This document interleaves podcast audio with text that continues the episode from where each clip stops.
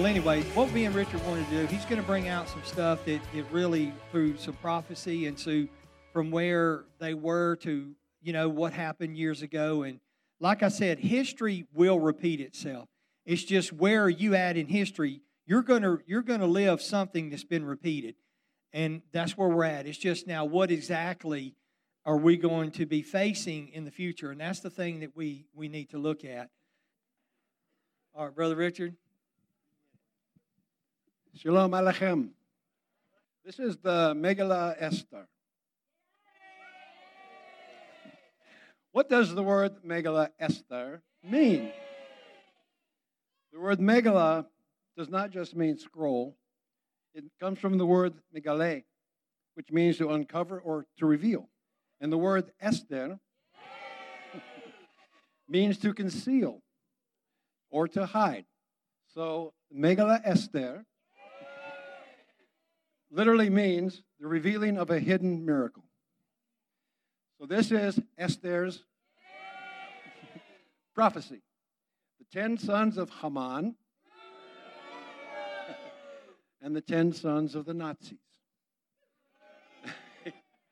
Why did a 2,400 year old Bible book terrify the Nazis? What would make the German leadership of the 1930s despise the Jewish people with such a hatred? There are various reasons given. Here are a couple. There is a belief that the Jews back home were the reason that Germany lost the First World War. And this was known as the stab in the back uh, legend. And the Germans were obsessed with blood. They believed that they were descended from Aryan, the Aryan people, the master race, and were superior. Therefore, they, the Germans, should rule the world. The Jews were considered a subspecies and not worthy to mix with or live in German society. After the Nazis assumed power, anti Semitism burst forth. In 1933 until 1938, over 400 anti Semitic laws were passed. This hatred of the Jews appears to have had its beginnings far back in history, at least back to Persia and Haman. Even the godless Nazis knew the Bible, or at least they knew one particular book, Esther. the message in that book contains a prophecy which created a fear within the Nazi leadership. That fear was so great that Hitler outlawed the reading of the book of Esther. This from the country that brought us the Protestant Reformation. The scroll of Esther Jehovah's name is not mentioned, but his presence is everywhere in the story. And there is an amazing prophecy buried in the original Hebrew. Summary highlights of the scroll of Esther. Haman was an Agagite, a descendant of King Agag and Amalekite. Haman wanted to exterminate the Jews in all 127 provinces of the Persian Empire. Haman sought and received a royal edict from King Ahasuerus to exterminate all the Jews. Haman cast lots, which is where we get the word Purim, and the 13th day of the month of Adar was selected. Haman's treachery was revealed before that day by Queen Esther. and he was hung on the gallows he had erected for Mordechai. The gallows were 50 cubits in height, or about 75 feet. They were up there. King Ahasuerus issued a second royal edict that the Jewish people could defend themselves against the planned pogrom. Why a second edict? Once a royal edict is issued and sealed by the king, it could not be rescinded. On the day of the attack, those killed in Shushan were 500 men plus the 10 sons of Haman and many more throughout the Persian Empire. In Esther, chapter 2, beginning in verse 5, Mordechai, the son of Yair, the son of Shimei, the son of Kish, a Benyamini, and cousin to Esther, is introduced. Then in Esther, chapter 3, verse 1, we are told that King Ahasuerus began to sing aloud Haman, the son of Hamdata the Agagi, which is a descendant of King Agag, an Amalekite. There appears to be a connection between the descendants of Haman and the descendants of Mordechai far back in scriptures. In 1 Samuel chapter 10, Shaul or Saul, son of Kish, tribe of Benjamin, is anointed king of Israel by Samuel. It appears that Mordecai's ancestral line and King Saul's originate with the same ancestor, Kish. Now in 1 Samuel chapter 15, King Saul is commanded by Jehovah to go to war and exterminate the Amalekites, every man, woman, child, and all their animals, so that nothing remains. King Saul did what Jehovah commanded him, but he did not do all of what he was commanded. He did not kill King Agag, and he kept some of the best animals for himself. King Saul's fate was sealed because he disobeyed Jehovah's commandments. There are some sages that teach because King Saul, a Benjamite, did not kill King Agag, an Amalekite, as commanded by Jehovah, that these two peoples would meet again sometime in the future. After the Jews had defeated their attackers throughout the empire, King Ahasuerus asked Queen Esther what her petition for her people would be. he would grant her petition, whatever it was. In Esther chapter 9, 12 through 14, it says, And the king said to Esther the queen, the Jews have slain and destroyed 500 men in Shushan, the capital, and the ten sons of Haman. Whatever your petition, it shall be granted you, and whatever your request further, it shall be done. Esther said, If it please the king, let it be granted to the Jews that are in Shushan to do tomorrow also according to this day's decree, and let Haman's ten sons be hanged upon the gallows. Queen Esther's request was odd because the 10 sons of Haman were already dead, killed in battle.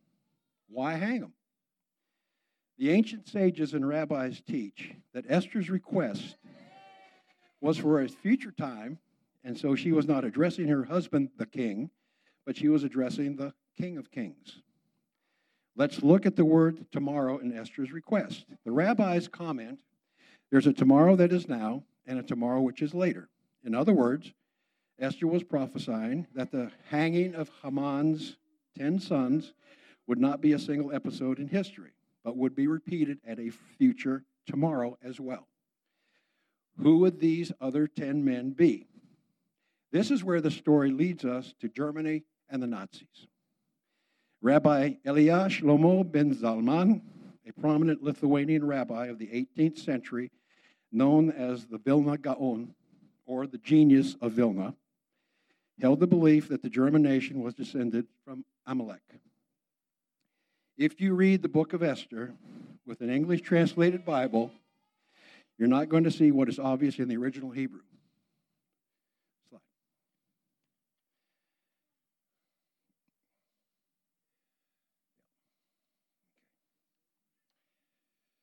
In the original Hebrew, you'll notice at first glance that the list of Haman's sons appears written in a prominent, peculiar manner. The left column contains the word Ve'et, with each of the sons' names in the right column. The Vav is a connector with the meaning of and, and the Et identifies the direct object, in this case, the son. Some sages say that the word Ve'et is used to denote replication. Thus, the conclusion is that another 10 people are also to be hung in addition to Haman's 10 sons. According to Nachmanides, known as Rambam, a leading 13th century uh, Jewish doctor, scholar, and biblical commentator, in his commentary on Genesis, says that any change from the usual way of writing a word or letter indicates some hidden meaning in the text. So let's look at how some of the sons' names are written in the scroll. The Tav in red in the first son's name, Parshandata, is smaller than the other letters. The Shin in the seventh son's name, Parmashta, is also smaller than the other letters. And the Vav in Vizata's name is also enlarged. When indicating uh, is also enlarged. Okay, it's, it's smaller.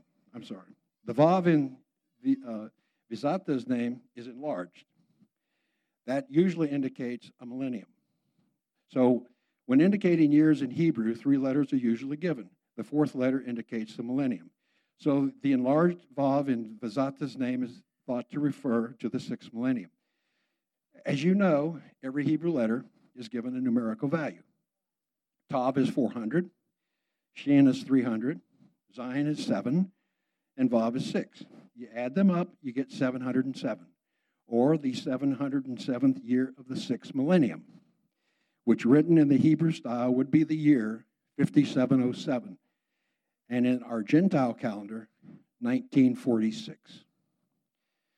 Following the end of World War II, 22 Nazi leaders were tried for war crimes at Nuremberg. Starting on November the 20th, 1945, on October the 1st of 1946, 11 Nazis were sentenced to death by hanging.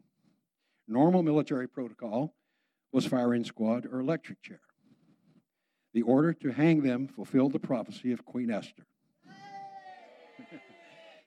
On October the 16th of 1946, in the early morning, the executions were carried out. Eleven were to be hung, but two hours before his execution, Hermann Goring committed suicide by cyanide. One of the defendants was a man named Julius Streicher, whose hatred of the Jews was legendary. As he was led or dragged to the gallows, he shouted, Heil Hitler, numerous times.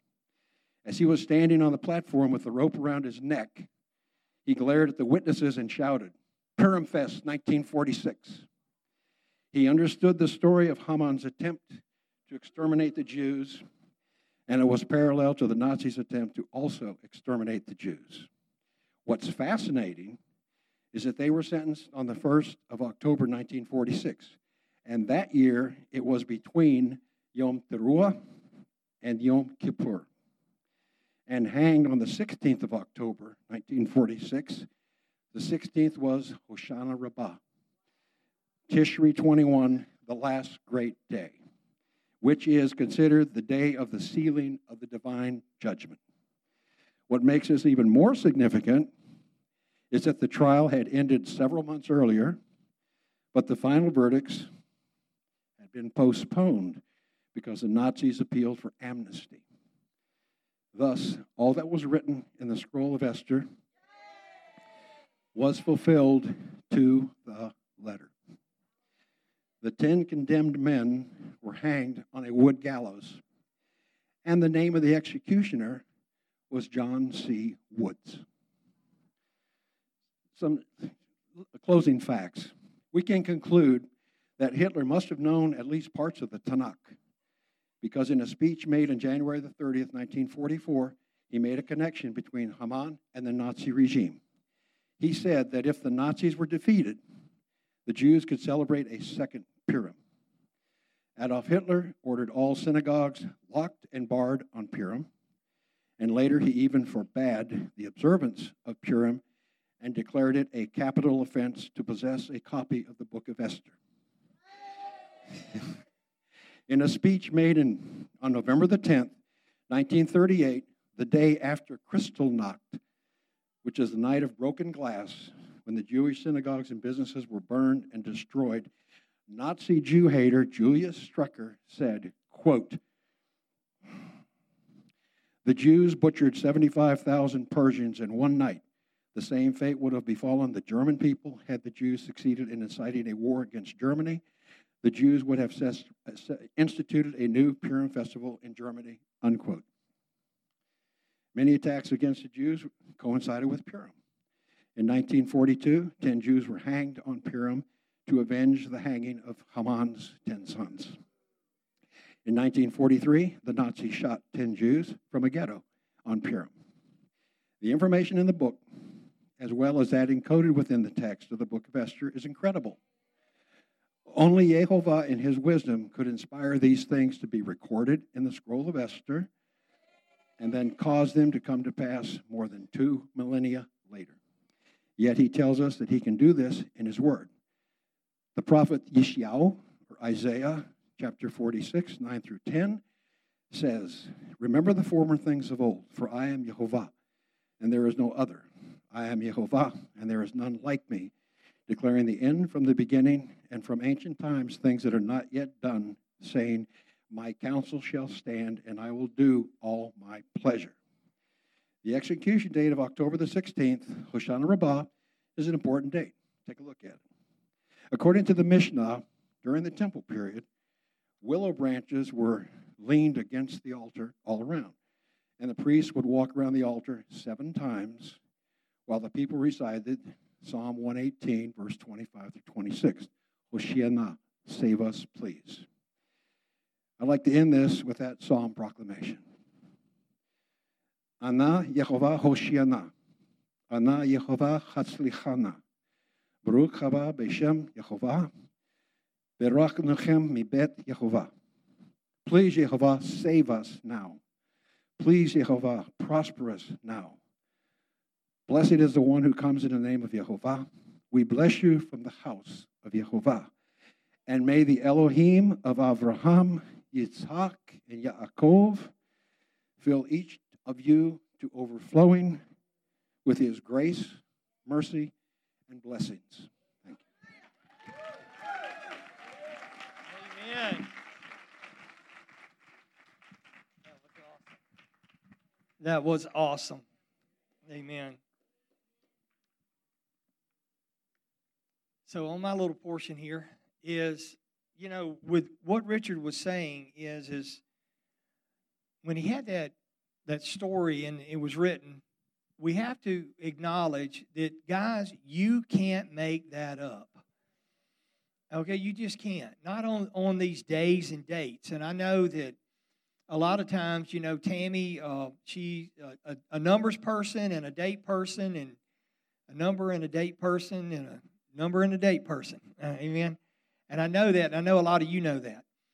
but the thing is, is the reason why I believe that that's the, that portion that she has is something that I would gloss over, and and we can't gloss these things over because then that's what we end up doing is is we miss exactly what the Father has in these stories. Now, especially in the book of Esther, you know, as we were saying, uh, you know, I'm going to say there's a Jewish girl and there's his cousin, Mordecai. okay. but anyway, uh, how did you like that, Richard? It's, it's a little difficult, isn't it? You get you get to going. But anyway, in this story, you know, that is so important to us. It really this year, this means more to me than it ever has before because of all the things that's unfolding. And when you see how the Father, our Heavenly Father, is so in tune with His people that not only did He have a message for them in that day, He had a message, He has a message for us this day. Amen. And how things are so, and like I said before, history, and that's why today they're trying to erase our history. They're, they're toppling statues. They're in, in now they're renaming schools and they're doing all of these things trying to get history away from us because then they can turn around and try to control whatever they need to control. That's what they do. But the Father is smarter than they are. Amen. And He is definitely smarter than we are. And that's why that we need not to overlook what He has done what he is doing and what he's going to yet to do because that is so important. If you would, let's go to uh, the book of Esther,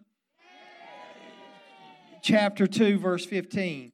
Now, I'm not going to naturally read all the scriptures in these 10 chapters, but I do just want to highlight some. And because, um, like I said at, at, the beginning, from, from 15, 16, 17, and 18, um, and then we'll go jump down to verse 22 but what happens is is yahweh always has instruments. He always has people that he calls and he chooses. And in this story he chose mordecai and he chose hadassah. Amen. He chose these two and they happen to naturally be related but he chose these two not knowing what was going to happen in the future. So knowing that the father chose moses and even though Moses was raised in the Egyptian household, he later left and then he called him and brought him back. It's the same parallel with Yeshua. Yeshua was born in Israel, he went to Egypt, and then he called him back. You see how these stories are important in our life. But he has people as instruments for our deliverance. So in verse 15, I'm not going to read the scripture. The last part of the scripture, it says that Esther was winning favor in the eyes of all who saw her. That's important, that she was winning favor. Now, I like to look at this book also as we, as the bride of Messiah, would be like Esther. Amen. That's right. That we would win favor for our Messiah in Yeshua. Amen. Okay, and then in verse um, 17, it says, The king loved Esther more than all the other women. And we can see a tie in there because it's going to talk about virgins. And it says, And she won grace and favor in the sight more than all of the virgins, so that she set that he set a royal crown on her head, and he made her queen instead of Vashti. And then he did this. He says, And the king gave a great feast for all of his officials and servants, and it was called Esther's feast. He also granted, now look, she must have been really good looking. And he must have really loved her because he, he reduced the taxes. And for a government official to do away with taxes, something's up. Because they like raising taxes, right, Dennis? I don't, they don't like getting rid of taxes, most of them. So he said he granted remission of taxes to the providence and he gave gifts. He had a stimulus package eh, with his royal generosity. Okay, so he reduced the taxes and he gave you $600 or whatever they're supposed to give you. Okay, so he had a stimulus package. So evidently, the king was definitely excited for her. And you know that why was the king really excited about Esther? Because Yahweh put it in his heart to be excited about Esther. He knows what he's doing. Amen. So then we're going to jump down to verse 22, and it says, And this came to the knowledge, he was talking about this, this, uh, this plot was going against the king. And it said, This came to the knowledge of Mordecai and he told Queen Esther, and Esther told the king in the name of Mordecai. Y'all tired yet? Okay, verse 23. And when the affair was investigated and found to be so, the men were both hanged on the gallows. That's right, hang them. And it was recorded in the book of the Chronicles in the presence of the king. And so here I wrote this down. It's important because now Mordecai is now written down and recorded in a book. Are we written down and recorded in a book? We better be. Amen. Because there's going to be a book open one day. And this is important because he does not, at this time, as we, as we well know, because we've done this story before, he did not reward Mordecai at this moment. But he did write Mordecai down in the book, and this is why this is so important. So I just wanted to cover that scripture. Now let's go to chapter 3. And then um, after these things, King Ahasuerus, is that right? There you go, Ahasuerus. There you go. I was working with Richard back there. And he promoted Haman. That's what I'm screaming. The Agite, the son of, see, anybody that's got the son of this guy, right, his first name is Ham, you know he's unclean. Okay, so he's Hamadatha. Uh, okay, and he advanced him and he set him on his throne above all the officials that were with him. Guys, I just put this down here. I know we hate this, but Yahweh does things in big ways. He had to put him here to show the people that he is Elohim even when they're in exile. He didn't put somebody else that was just going to let them continue on in their way of doing things. I'm talking about the Jewish people because they were already supposed to be coming out of exile, going back to Zion, is where they were supposed to be going. But so many times, it's just like in Germany, they were told, This is fixing to happen. This was rising up. You need to go back home.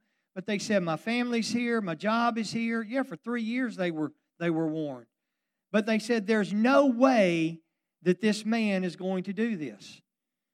And six million later, it's a travesty. Not only that, we talked about how he made Time magazine, however that worked out. But he was responsible for 20 to 40 million people's death through war and all of this kind of stuff.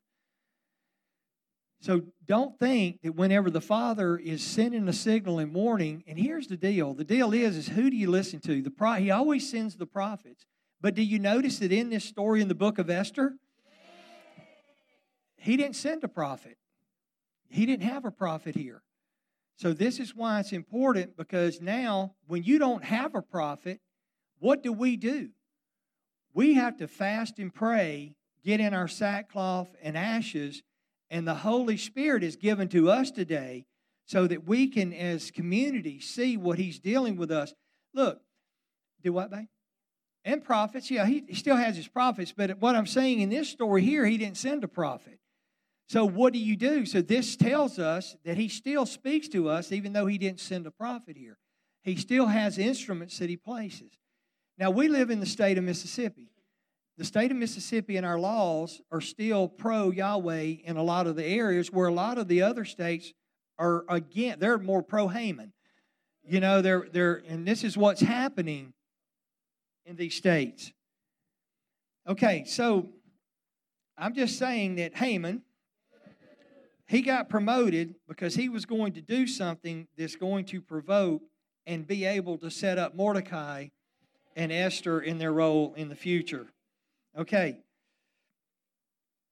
In verse 2, we're not going to read the verse, but here's where uh, Haman, he gets all upset and all that because Mordecai would not bow down and pay homage to him. In chapter 3, verse 4, it says, And when they spoke to him day after day, and he would not listen to them, they told Haman. Now, these are these are Mordecai's friends and these are his accomplices. And what are they trying to do? You need to get with the program. You need to bow down to the system. This is the way the system's set up. The king put Haman in charge of all of us, and he give him his signet ring. And so, guess what? Obey the law. Don't be kicking against, because Mordecai, he knew who Haman was, and he knew where he was from. So he would not bow down to him. This is where we have to know when are we to go along with what is protocol is set before us and what we're not to go. We need to know what's happening. And guess what? And do not think that these people won't tell on you when you don't bow to the system. That happened to him, happened to Mordecai. They went and told Haman. In order to see whether Mordecai's words would stand, for they had told him that he was a Jew. And when Haman saw that Mordecai did not bow down and pay homage to him, Mordecai was filled with joy? No, he was filled with fury Verse 7. Yeah, Haman was filled with fury. Verse 7. In the first month, which was the month of Nisan, in the 12th, in the king of Ahasuerus, they cast pur. That is, they cast lots before Haman day after day, and they cast it for a month after month until the 12th month, which is the month of Adar. Our verse 8. This is important this verse, we capitalize on this verse because this is so important. Then Haman says to the president of the United Nations, really, that's right, boo. There is a certain people scattered abroad and dispersed among your peoples, and all the providence of your kingdom. Their laws are different than those of every other people. And they do not keep the king's laws. So that it is not to the king's profit to tolerate them. This is, did he not just read that? He read that, and that's what happened in 1938, 1937 in Nazi Germany. It has happened in the 1400s in Spain, in Ferdinand and Isabel, whenever they had the Spanish Inquisition, when they kicked them out. Guys, this, this repeats all the time. And it is now repeating. Whenever we had a president, a couple of presidents ago, who sit and stood up at his first address and said, We're no longer a Christian nation, but we're a nation of Muslims, Jews, and Christians. What he did was is he was saying, You are a people that now are contrary to these laws. And we have our we have this book, and they're trying to, with this socialist communist and all of this is happening, we're on a collision course of our faith and what they're trying to do in changing this nation. This is what happened here. It's the same thing. It, they don't. There's different characters, but it's the same scheme that Satan has. He doesn't change. He doesn't change. So he went to the king and he told him that, and then he says, you know, in verse 9, he says, If it pleases the king, let it be a decree that they be what? Destroyed. And then he's going to pay him some money, and you can put it in the treasury. Verse 10, it says, So the king took his signet ring, which you know what that means, from his hand, and he gave it to Haman, the Agagite, the enemy of the Jews. So you see that the father, now you would think, why is the father allowing this? The father is allowing this to see, are we going to honor his ways or not? Or are they going to bow to the system? But here's the thing there's no bowing to the system here. Now the system's going to kill you. Remember when we talked about in, in uh, Hanukkah, assimilation? That's what assimilation does. You assimilate and you can worship Yahweh and their gods. In other words, you just worship everything. You don't just go to the donut shop and get a great apple fritter. You got to get some that's got frosting on it and has sprinkles. You got to make everything look good for everybody. But Yahweh's not in that. He has a set of laws and a set of rules for a reason because He knows us. And He knows that if we're left to ourselves, I mean, look at everybody in here. We don't all agree with everybody in the way we do things in here. But the Father is saying, but if we will all get together and agree this is what we're going to do, then we can be in a cod. That's how you're in a cod with one another. Said we all agree that we're going to do it His way. Because if we sit there and throw this out and say, okay, let's just have a meeting and let's see what we want to do, everybody's going to have an opinion way you think everything ought to be run. That's the way it, it's just the way it is. So the Father says His rules, and we're going to do it His way. So Haman's going to try to destroy him. He sets it. That's right. He gives him his ring, and he says this in verse 11 The king says to Haman, The money is given to you, the people also. Do with them at seem, what seems good to you. It happened before, it will happen again. Do not think that this won't happen again. Esther chapter 4, verse 1. It says, When Mordecai learned all that had been done, Mordecai tore his clothes, put on sackcloth and ashes, and he went out in the midst of the city, and he cried out with a loud, bitter cry. This is what he started doing. This is what we always say. Let's pray about it more than we talk about it. It wouldn't have done anything if, if Mordecai would have turned around and said, Let's have a committee meeting. I wouldn't have done a bit of good. Mordecai went into the streets, south, south, south, how can he say it? Sackcloth and ashes. And he started crying out to the Father. He humbled himself, and that's what we've been doing, and that's what we're going to continue to do in this land that, that we're in, that we're going to continue to humble ourselves and pray that righteousness in this land that we live will prevail. Amen. And we will continue to do that. It's up to the Father to be able to put things in order. I wish things were not as the way they are now, but I can promise you I know they wished it wasn't in the way it was back in the book of Esther because they're actually facing annihilation. Because you know as well as I do, whenever a king, and, and, and uh, Richard read that, when a king gives a decree, he can't take it back. There has to be something else done. So when he says that you can kill them, guess what? If anybody wants to rise up on that day to kill them, that they can. So we see in verse 1 that there was fasting and prayer. Verse 2 really comes the famous verse of what Mordecai tells Esther. And it says this in verse 13 Do not think to yourself that in the king's palace you will escape any more than all the other Jews. For if you keep silent at this time, and relief and deliverance will arise from the Jews from another place. And that's a promise. But you and your father's house will perish. And who knows whether you may not have come to the kingdom for such a time as this. This is why this verse, I call it the, the famous verse, because we never know what our time in history will be. But I will tell you this you cannot, when it comes time to stand up and say, Will you denounce Yeshua? The answer is emphatic no. Because the thing is, if you think that you can denounce him and then later repent because you don't want to go through whatever you go through, he's even telling Queen Esther, You're the queen. But just do not think that even in your position, you can hide where you're at because Yahweh sees all. And when Yahweh played, now they didn't know this. I don't believe they knew this more than anything in the world.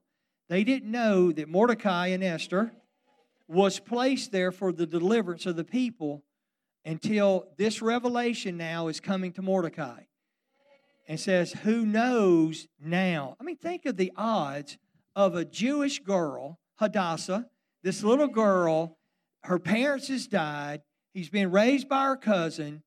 They're, they're out in, they're just, I mean, we're talking just out in the city somewhere in Susa, just doing their little thing. And now all of a sudden, she's queen. I mean, she's not just in the king's court, she's queen. And with queen, she packs a punch. Whenever the children of Israel come out of into captivity, they come out of uh, Israel, they go into uh, Nebuchadnezzar's land, Never Never land. And what does he do? He makes Daniel second or third in charge. The father knows what he's doing, even though we really, I'm telling you, Daniel didn't know what he was doing at that moment. But Daniel made a stand. The three Hebrew children made a stand of saying, whether we die or whatever, it doesn't matter. The Father places us sometimes in hard situations so that He can shine. The three Hebrew children, they said, you know what? We're not bowing to that idol. When you blow that trumpet, you can blow it till your lungs give out. We're not bowing to that idol. But you know what, King Nebuchadnezzar? It wasn't the three men in the fire that got his attention. It was the fourth man in the fire that got his attention. That's our hope to know that no matter what we come against, we have to be placed in sometimes in a situation to where Yahweh can show up on the scene for the people that think they know and run and everything can see the glory of Yahweh in this place. It's not the glory of the three Hebrew children, it's the glory of the fourth man that was in the fire. And so that's what the beauty of this whole book is is it doesn't have to be that he sent a prophet on this time. He sent his spirit to brood and, and to maneuver like a chessboard and set everybody up like they need to be set up to show himself mighty for deliverance. Not just for them, but for me and you today. For the Jewish people back during the time of Hitler, during the time of the Second World War, you can see this. We need to recognize this. Where am I at? So they went through, okay, and then um, verse 16 what she told him to do is is we're going to have a three day fast have you ever noticed the word three days are always in the scripture? Hosea two days and then on the third day always says prepare yourself before you go up to the mountain on three days three days. Guys we're in that third day prophetically. However you want to match it all these three days. There's something about these fasts that Halisa and them teach that I, I need to really grab a hold of because there's something so important because a lot of these fasts are pointing towards something in these end times, and we need to grab that. In chapter 5, it says, On the third day, Esther, verse 1, put on a royal robe and stood in the inner court in the king's palace, in front of the king's quarters. And while the king was sitting on his royal throne inside of the throne room, opposite of the entrance of the palace, verse 2, And when the king saw Queen Esther standing in the court, she won favor in his sight. And he held out to Esther the golden scepter with his hand. And then Esther approached and touched the scepter. Because, see, she had made up her mind in that fasting I'm going to go to the king, and if I die, I die. And that has to be our resolve in what we do as believers because we are not our own anymore. We're not our own. And it should be an honor to die for him because you know why he died for me and you.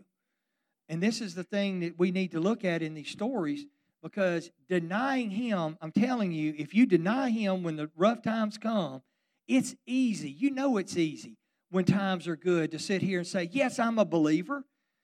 But when you're facing the atrocities, and look, there's people in China today, even the Muslims are facing atrocities from the Chinese today. They're being tortured. Christians there, believers there are being tortured. There's people all over this world being tortured, and we can sit in here, we can celebrate. We have not been touched like these people's been touched. There's one thing that the United States does they usually keep the wars off of our land, they usually fight the wars overseas. But, guys, the wars are coming to the inner cities.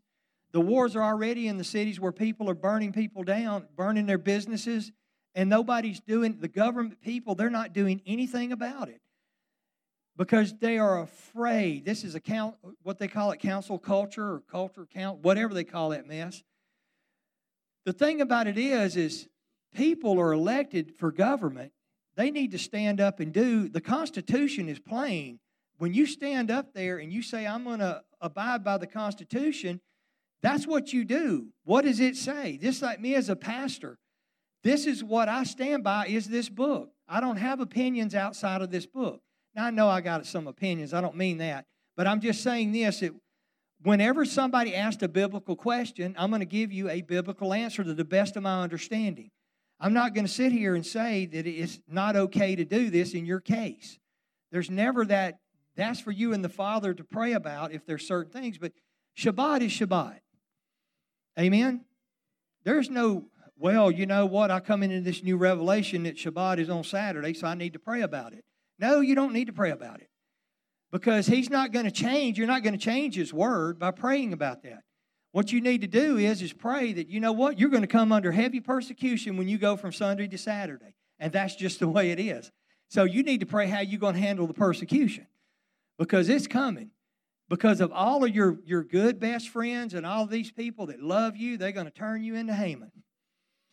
Boo, that's what, that's what they did there. When Mordecai makes a decision, Haman's going to, they're going to turn you into him. Just the way it works. So you see that she goes in there, she finds favor, and then they end up having a feast. There's another area I want to get to. I thought this was so comical. Let's go to chapter 5. So she tells Esther, you know, so King says, What do you want? She says, I want to have a feast. I want you and Haman to come. We're gonna have a we're gonna have a roast.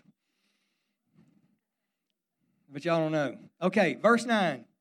So when Haman hears this, he says he went out joyful and glad of heart. But when Haman saw Mordecai in the king's gate, that he neither rose nor trembled before him, he was filled with wrath against Mordecai. Guys, we're not, we're not to tremble.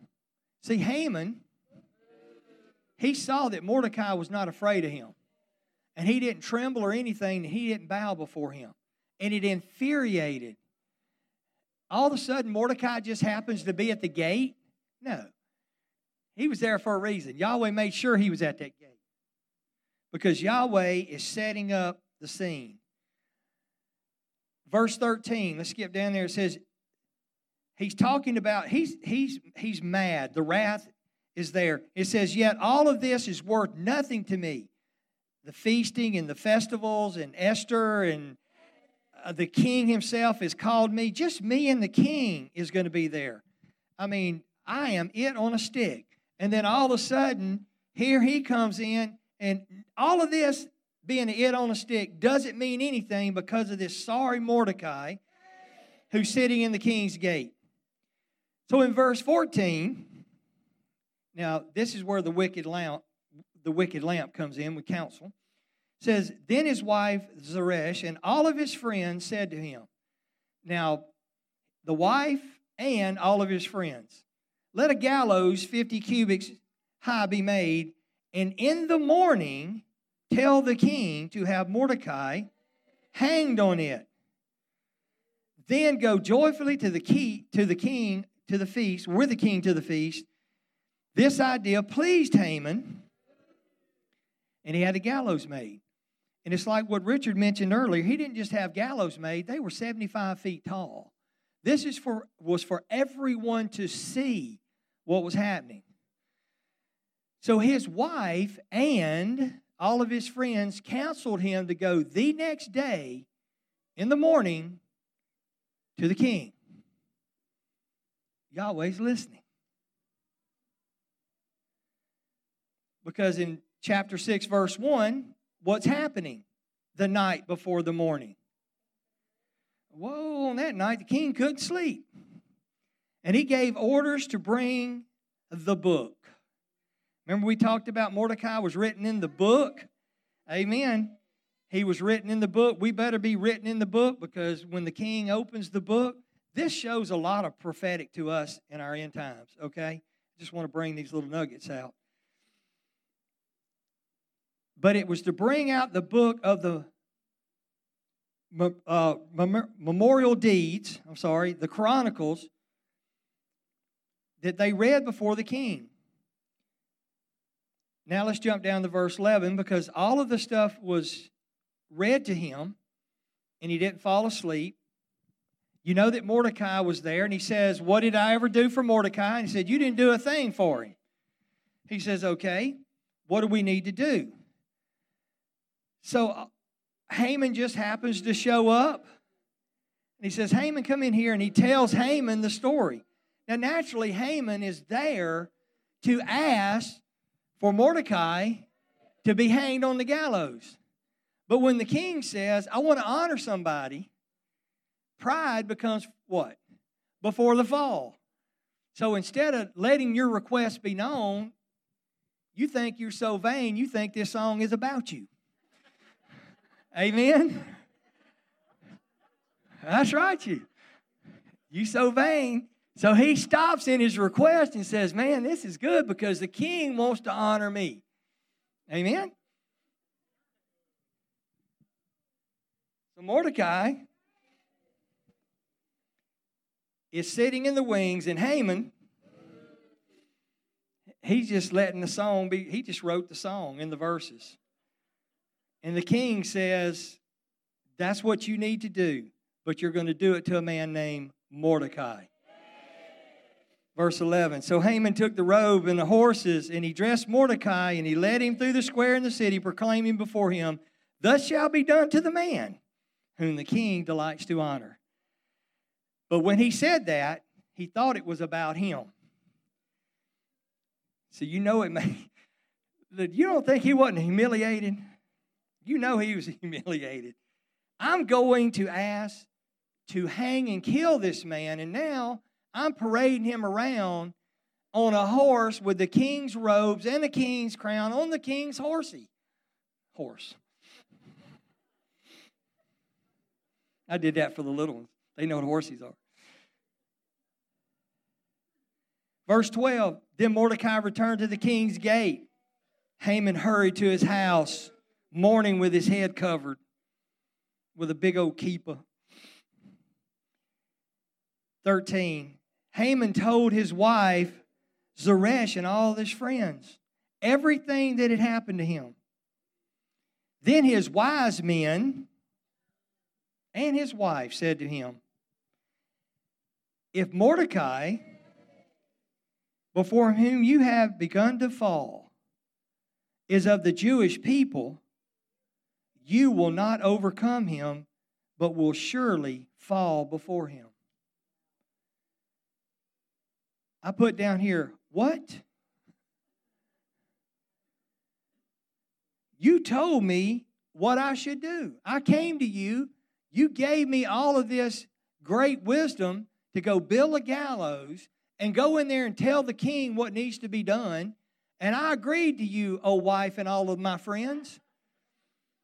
And now you're going to say that because I'm riding him out on a horsey, and then all of a sudden you're going to tell me, oh, if he's of Jewish descent, now I'm beginning to fall, and now be careful the counsel you get. Amen. Because he got very unwise counsel. But now the truth's coming out. Now, listen here. This is why this is important. Now, that was verse 13. They just told him that. While they were yet talking with him, that means they were right now talking. They were still explaining to him his demise.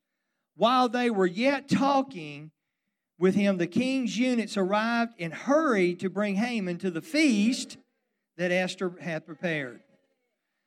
Guys, when judgment starts, while you yet are talking, it starts. This is the deception when people think, I have time. We don't, that's why we need to make sure that we're lined up with His Word, with Yahweh, and we need to make sure that things are lined up. Because whenever destruction comes and whenever time comes, it's always going to be while you're yet talking, you're going to be hurried out to a feast. What happens to the ten virgins? They were all asleep. And while they were sleeping, the bridegroom came. Well, I'm sorry, the trumpet came, the announcement, and five had to go. And while they were gone, the bridegroom came, and they were taken to the feast. This is why all of this is important. I believe that this is important in here to let you know that whenever destruction comes to the wicked, it comes swiftly. It looks like they're prospering. Haman had the signet ring. Y'all can boo. He had the signet ring. Now, he had all the authority. He was, he was second in charge. But yet, what happens is, is he let his pride and he let all of that mess him up. But Yahweh knew the man. He knew, just like Pharaoh, he knew Pharaoh. He knew his heart. He knew how to push the buttons, and he pushed the buttons. Mordecai didn't do anything. He just stood there not trembling. He didn't bow. He didn't fuss him. He didn't stick his tongue out at him. He didn't do anything. But because he wouldn't bow, there was something there, and they're saying, Everybody's bowing to you, Haman. Why can't you make him? And it made him look weak. So he had to force, Yahweh knew that. He knows the pride of men and what pushes them. Richard brought that out about um, the guy that got hung. What's it, Streicher? Streicher. But do you know, it wasn't just Hitler. He had wise counsel from all of these men that hated these Jews. That's what started a lot of this stuff. It wasn't just one man that said, I just decided to hate somebody. It was a whole group of them that surrounded him. He surrounded himself with people that told him what to do, their counsel. And he took to that and he heeded that and it bit him. Same thing that happened here. Where are your friends whenever they give you the counsel like that? And all of them were home.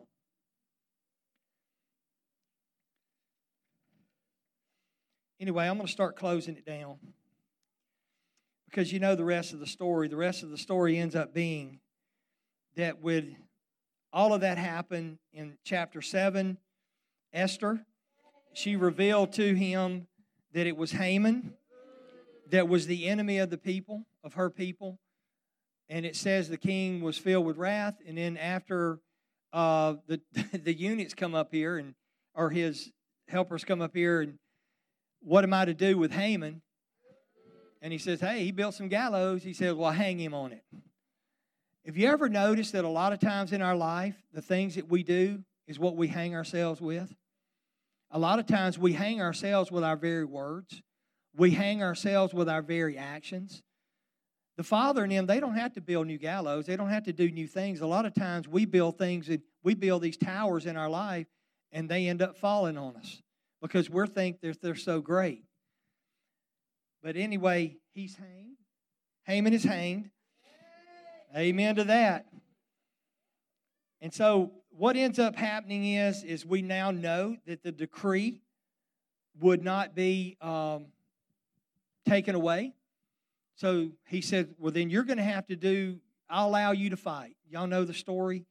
So he was able to write into these decrees, and they were able to defend themselves. And I like what it said down here. And I'll just read this. In Esther 9, in verse 1, and I'll finish with verse 1 and then 16. These two. It says, Now in the 12th month, which is the month of Adar, on the 13th day of the same, when the king commanded, or command and edict, were about to be carried out, on the very day when the enemies of the Jews hoped to gain mastery over them, the reverse occurred. Yeshua hung on that cross to reverse the curse. Amen. When we think that death is imminent, Yahweh sent a Savior for us to, and a reverse occurred. He told Adam, In the day that you eat, you shall surely die. That happened. Yeshua reversed the curse. Amen. You can see so much in here. So you see a reverse that occurred here. The Jews gained mastery over those who hated them. And in verse 16, it says, Now the rest of the Jews who were in the kingdom's providence also gathered to defend their lives. They got relief from their enemies and they killed 75,000 of those who hated them. Listen what it says. But they laid no hands on the plunder. See, what happened before the curse was you can kill the Jews and you get all their plunder. But here, they didn't take the plunder because the battle's his, the victory's ours. We don't need their stuff. Yahweh is all we need. I love that. And that's what's going to happen in the end. We're going to win this battle. We're going to have this victory. And the thing is, is we don't need their plunder because he's got something better for us. Amen. And that's this story that he has for us. Amen.